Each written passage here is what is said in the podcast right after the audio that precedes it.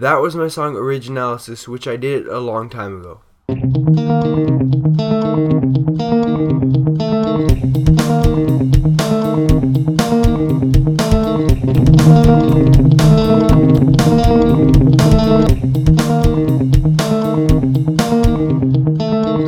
For a new section on our podcast, we're doing interviews with people from around Winnipeg. Here's an interview with Jordy Walker of the West End Cultural Center. What is the West End Cultural Center?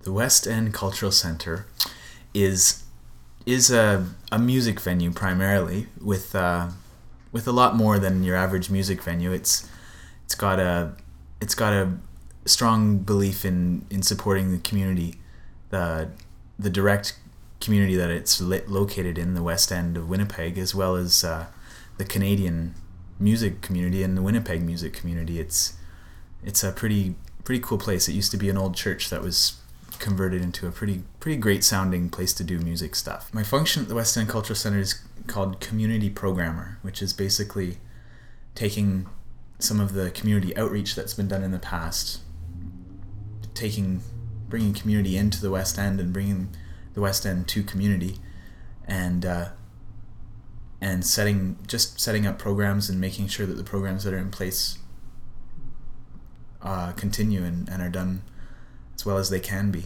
Working here is great. It's a it's not it's not uh, a normal job in the sense of an office job or um, a lot of a lot of jobs that I see in the in the in the world in that people people go to their jobs to earn money. I think people come here to earn money, but because they want to be involved in something that's uh, that they believe in and, and that it's that's that's fun. I guess. I mean, it, it's real fun for sure. Although I don't think that's the primary reason that that we work here, but I mean the the vibe in the office is really great. All the all the people working here are lots of lots of fun and, and real just super people. So it it's got its challenges. It's a it's a any working with any kind of community is is difficult because you have to compromise and you have to see things other people's way and that's kind of the idea is it's a it's a growing and learning experience but it's so rewarding for sure well i moved to winnipeg about uh, seven months ago now. And when I first moved here, I was living on Spence Street, and and I wasn't I wasn't doing a whole lot aside from looking for work and for uh, trying to trying to get some music stuff happening for myself. I'm a musician and music instructor, and uh, I was starting to look for some studio space for myself. And I was looking around the area that I was living in, the West End or West Broadway, and realizing that that there were a lot of pretty amazing things happening. There were um, there's some good initiative, good great initiatives in that community in this community to to make to make life better for people um, who live there, such as Art City.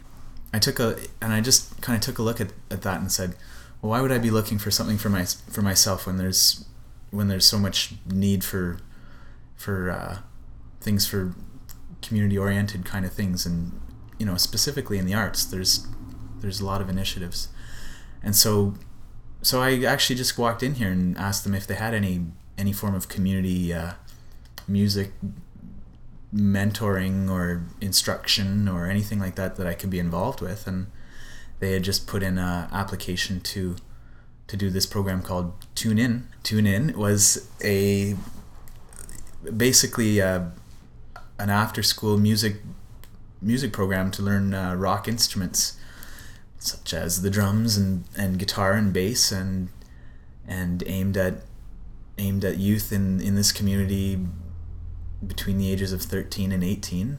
What's your involvement in the local music scene in Winnipeg?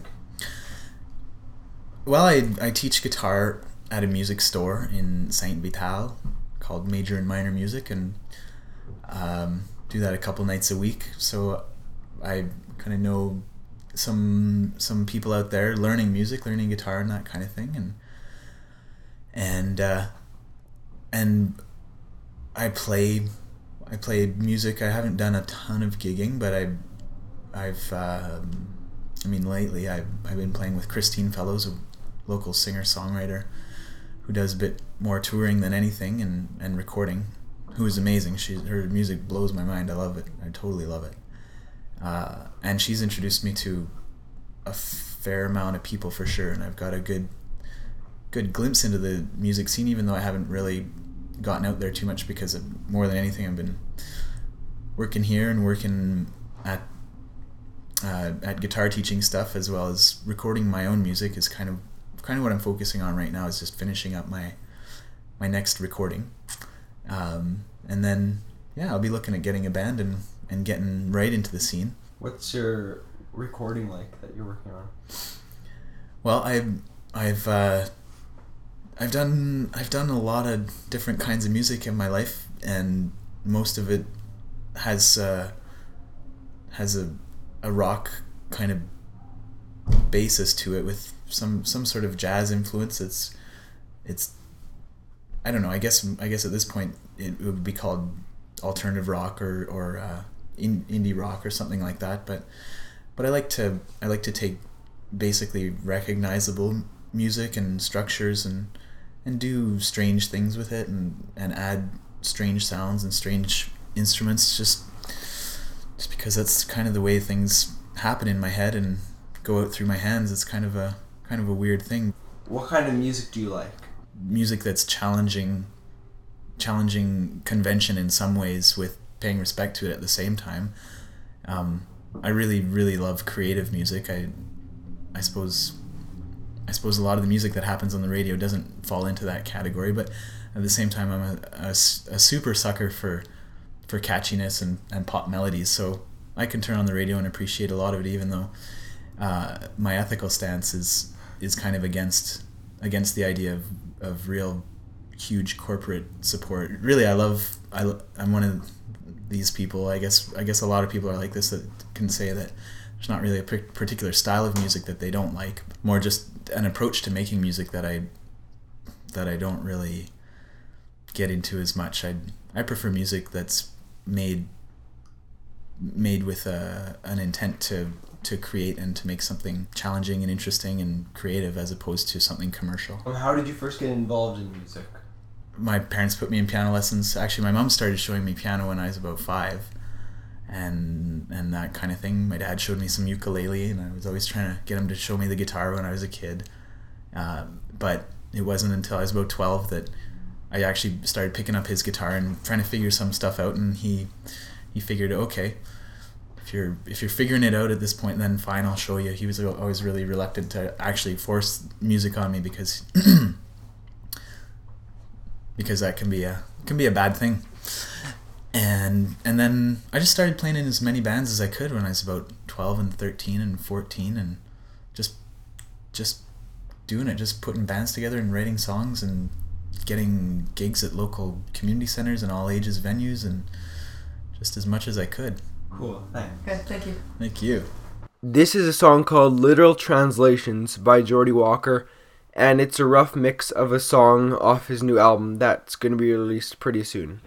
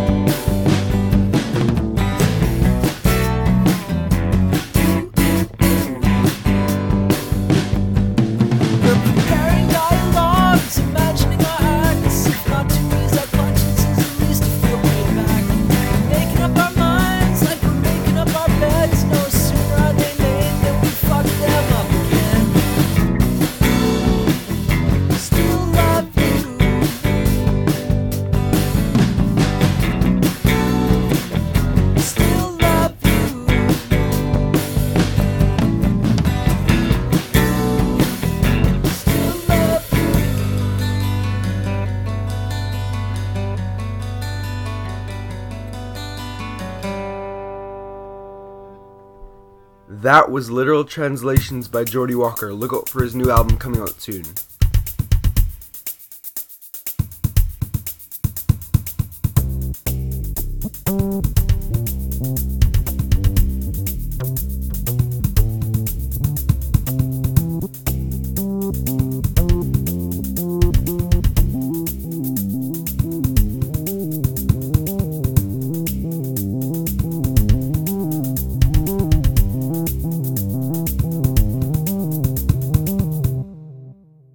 I'm gonna read a few haikus I wrote. Well, it's kind of hard to explain. It started off because I just thought of one haiku because I really like the idea of haikus, and then I got another one in my head, so I started writing like separate haikus, and then I realized that these haikus kind of went together. So it's kind of a real poem, but it's compiled of five haikus. Here it is. It's called "The Crowd." Multicolored men singing their song all alone in the mob's middle. Their masks were the hats, glaring at the sky and sun in faceless wonder. Just another face, without a face, in the crowd, unknown and unseen. Faced with smiling smiles, a smile not at all their own, for all of their lives. Hoods and coats cloaking the rainbow colored people with black and white masks. That was my poem, and I wrote it while I was walking home. And I had an I would an, a haiku would just strike me, so I'd take out a piece of paper and I'd quickly scribble it down. And people were giving me odd looks because it was I'd just be walking and then I'd be like, oh, and then I'd pull something out and I'd run up to the wall and start writing on it. So maybe that's where the idea of uh, a crowd came from because I was always seeing different people giving me looks like they were looking at somebody taking off their mask or something and like showing the colors or something like that.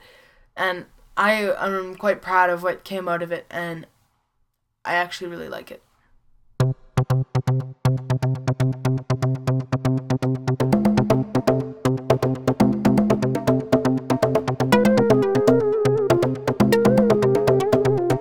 This is a story that I wrote called, or uh, that I'm writing called Tim's Dream, and here is chapter one. Teach me to fly, said Tim. Sure, responded Briggs. He whipped the ball at the wall, and its velocity doubled as it came to a flying halt in the net of Tim's lacrosse stick. That didn't help, croaked Tim. Check this out then, Briggs said, and with double the intensity of the previous throw, whipped the ball at the wall. Time didn't stop, but Tim's perception of it did.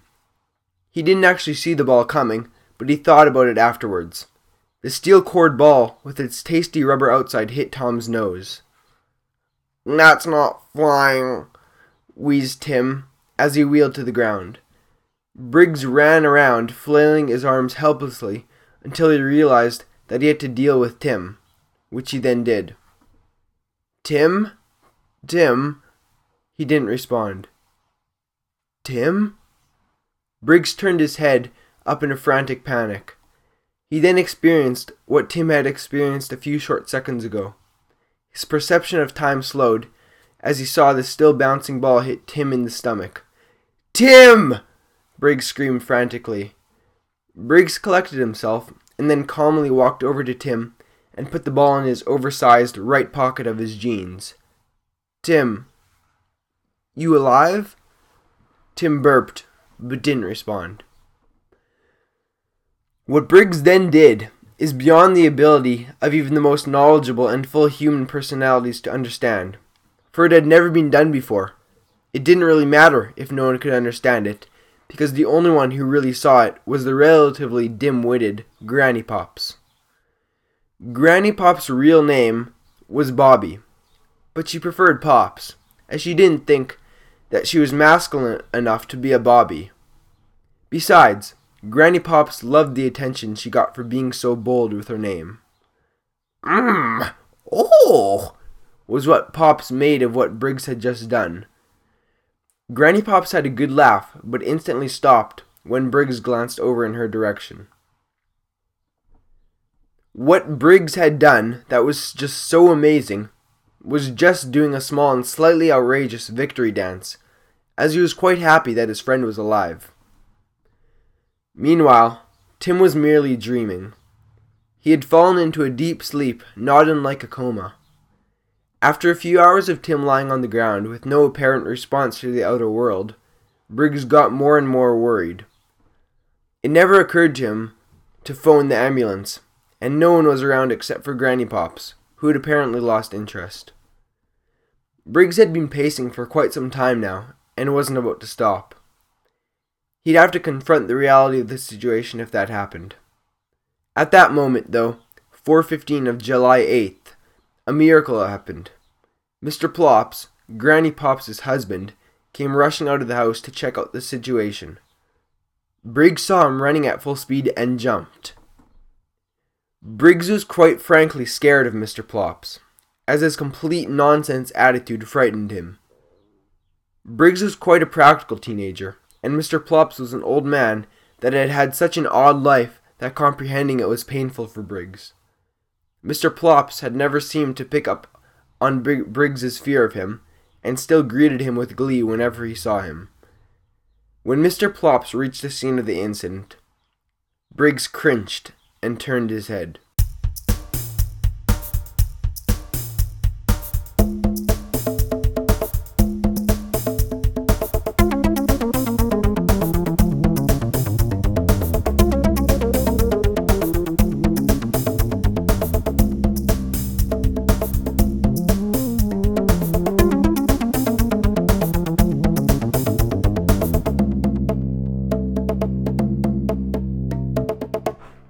This is a song called Subway Man by me and Eric off our album that we're working on called 765 Rooftops.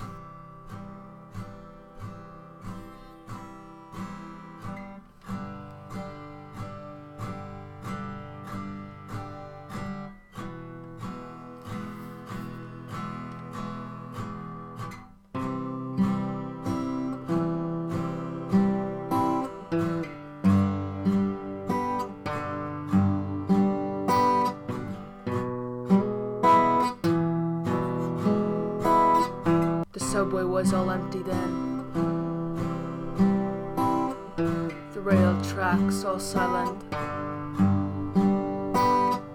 A man in the shadow waits. He doesn't care if the subway's late. He plays on his steel string guitar. Coming from a time without pop stars. The man's guitar case empty remains. He gives and gives with no gains. His suitcase is laid open bare with CDs, books, and underwear. He strikes upon the steel strings, and in the darkness his cracked voice sings. There comes a screeching, halting noise, there is no change in the old man's poise. The subway train goes screaming past. The suitcase shots from a wind blast. And the man still sings his lonesome tune.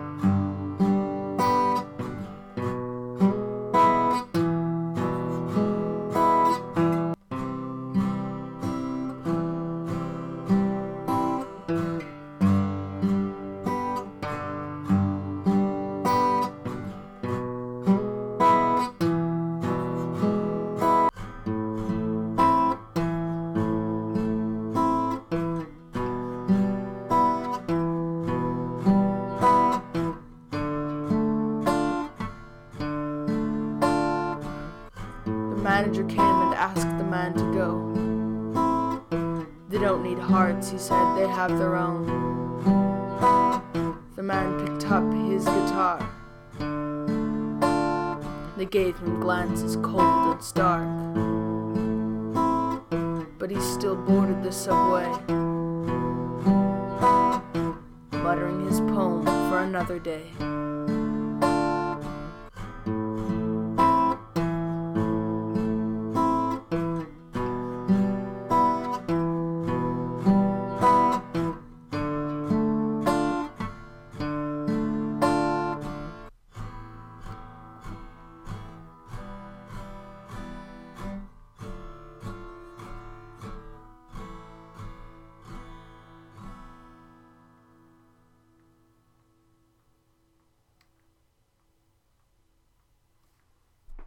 That was a rough cut of the song Subway Man, which we're planning on re recording with better quality everything. And that Eric was on vocals and rhythm guitar, and I was on lead guitar.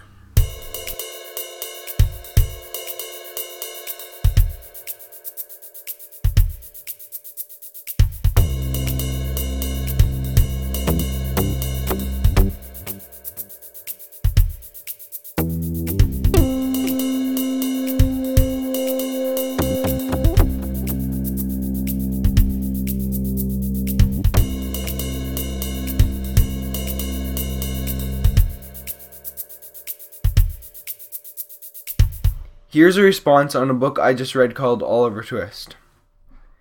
After three and a half months of pushing through Oliver Twist, I think I'm writing this because I truly and most dearly believe that I have something to say on the matter. Old books are hard. The reason I picked Oliver Twist up in the first place was quite a reasonable one. It was the end of the day, and I'd heard about it and how it was a classic. I was up to the challenge. After getting to about halfway through Oliver Twist by reading it in a quirky old style British accent, I was thinking, this is absolutely bullocks. I've lost my mind. So, with the help of my friends, I decided to listen to it as accompaniment. One chapter a day to get through their incredibly detailed and rich language. Authors were paid by the page back then. The daily discipline of reading Twist was not rewarding in the sense of experiencing a gripping plot, but more along the lines of meditation. Not instantly gratifying, but after a while, I got the feeling of deep enjoyment that grows roots and is truly worth something. These old classics have something to say about our rich roots. They speak of issues and ways of the past and present that have made us who we are today, especially since stories are such a big part of our human experience, from the common stories of the day to the Bible. The book follows the young Oliver's childhood and how he is constantly put into the worst situations through the simple fact that he was born a bastard child and also being put into the hands of people most would avoid. He's an outcast in most people's eyes, and always seems to get the short end of the stick. The most famous line in the book is the contextually trivial and daring act of how Oliver gets picked to ask for some more gruel. Please, sir, can I have some more? It's captivated people because of its sheer innocence and sincerity that it's said with. It's great how the workhouse masters go crazy and kick him out. He then shuffles through places until he gets into the underworld of crime. After an incident with the law, the confused boy gets rescued by a kind and loving old gentleman. As soon as that taste of compassion comes along, it gets taken away, and Oliver fights for that feeling of wholeness until the end. Charles Dickens himself wrote the story pretty much out of direct experience. He actually worked in a workhouse himself, and had someone named Fagin in his life. Overall, I think that Oliver Twist is a great novel, and I'm proud to have read it.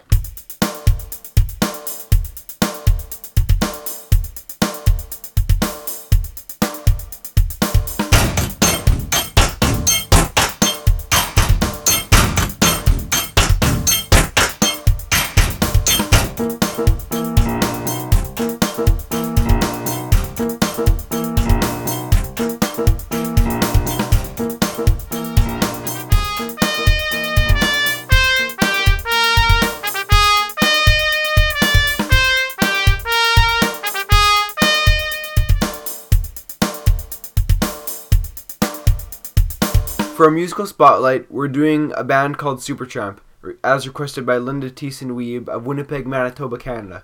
Here's a song by them.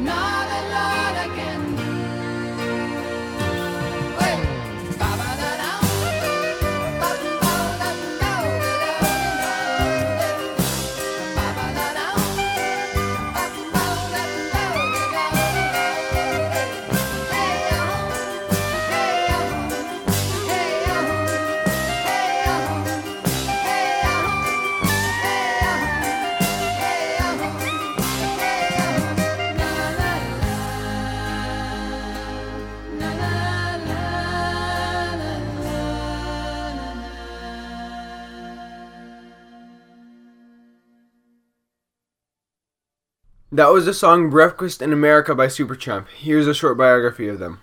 Supertramp originated with Roger Hodgson and uh, Rick Davies, who got backing from a Dutch millionaire, and so they put advertisements in the newspaper, and they got Palmer and Miller, and they made their first album, which wasn't a commercial success. So they decided to take another look at it and do a more pop poppy style thing. So they kicked out Palmer and Miller, got a few more got a few more new guys, and made Indelibly Stamped, which got a little more chart success, but not too much. So they got lost the backing of their Dutch millionaire. From here, they went on to make Crime of the Century, which which they thought was their artistic peak, and which is actually pretty good as a chart success. Got top one of the top ten in uh, Europe and top forty in um, USA.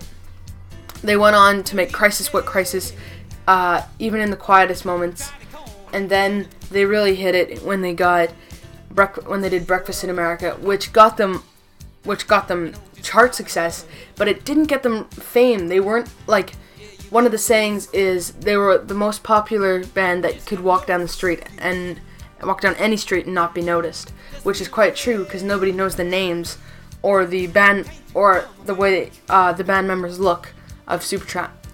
So after Breakfast in America, they went on to make Paris live, which was quite a success, um, a two-disc live album, and then they did uh, Famous Last Words.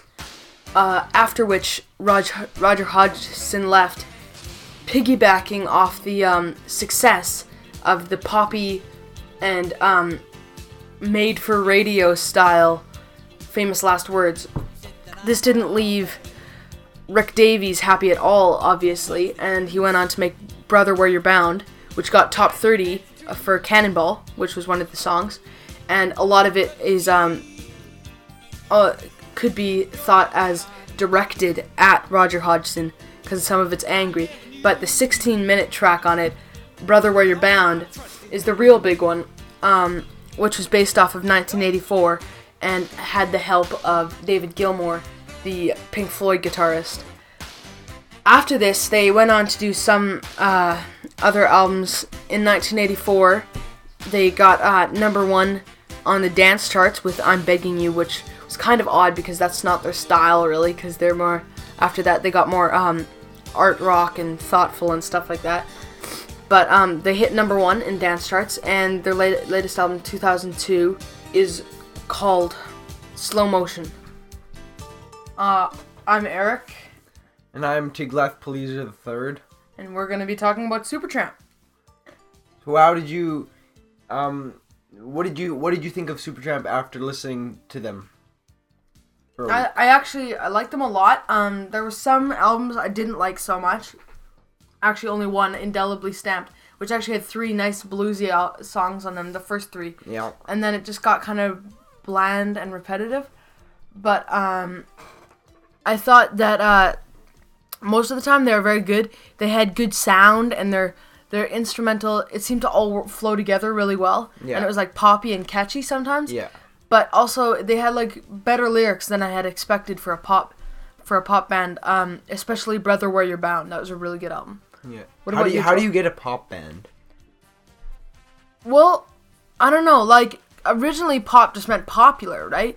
But I guess now it means to have a certain tune that's kind of. Well, I kind of feel like pop is like a tune that's kind of repetitive, but it'll catch you. Yeah. It's, yeah, pretty. It's popular. It's catchy. It's catchy. Like it'll it'll you'll catch on to it immediately, and you won't be able to get it out of your head, which is good and bad. But uh, at the same time, sometimes pop can be repetitive, because it for the sake of getting it stuck in your head. Yeah. Yeah. Repetitive, superficial. But I, I don't think Supertramp was like that most of the time. no, They they're a pretty good band. very good actually, Yeah, and I would have considered them a rock band, not a pop band. definitely. But- definitely. What was your uh, response to them? Uh, I really like them. They were. Uh, they're not my. They're not like amazingly but good, but they've like some really good songs that are catchy and just good songs, like the one you just heard, and um, yeah, I think they're a pretty solid band. Not as good as the Beatles though. Well, no, but I think if somebody asked me, "Do you like Supertramp?" I'd say yes, I like Supertramp. Same here. Um, did you have any experiences of Supertramp before this week? No, No, no. I've heard of Breakfast in America, but vaguely. No, not no, no. How about you? Well, uh, my mom really likes Supertramp because that was her generation, kind of, or s- slightly before. But um, so we brought it into the car once, and I liked it, but I didn't really retain any of the tunes. So, and I was like, I kind of like to listen to them, but there's other things that take priority to listen to them. So it's really good that we just took this one week to just focus on them, Listen to all their music. listen to all. Yeah, we uh, downloaded almost all their albums. We missed out on a few, but um, Yeah. We got almost and we listened to them, and that was it was really good. I got a full spectrum because you could really see them change. You could see And them develop. change. Yeah, you definitely could. Yeah. So, um, things you liked about Supertramp? Well, they're catchy. They have good songs. They're um, a solid band. They're they're um, humble, I guess. They in your biography you said that you you wouldn't meet one of them on the street, so none of them, I guess, were really really That's true. big. Yeah, that's true. I guess. Well, maybe they would want to be big, bigger Yeah. if they could, but they, I think it might have helped them that they didn't get big. A lot of bands sell out once they get big, Yeah, and Supertramp They didn't sell evolved. Evolved, in fact, in fact, yeah, as it as it got more popular, it took it took a different road. yeah. Um. So, what would be maybe your favorite album? Um, well, I, I don't. I didn't listen to them thoroughly enough to actually probably uh, probably incredibly stamped or Breakfast in America. Nice. Cause I really like those three blues songs that's at the beginning of incredibly stamped. You your Papa Don't Mind. Yeah. Is that it? Yeah how about you? Um, probably Brother Where You're Bound. A actually, I was reading 1984 while I was listening to it, so that helped a lot. It's based off it, eh? Yeah. Uh, and it was a very, very solid, solid album.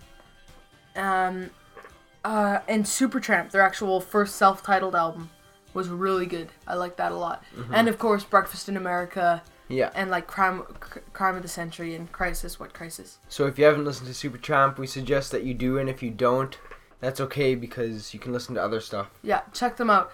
They're kind of poppy and bluesy. And also, this is a suggestion, and our suggestions have been working really well. If you have a suggestion, email us at featheredtar at gmail.com. Or E R I K B at shaw.ca.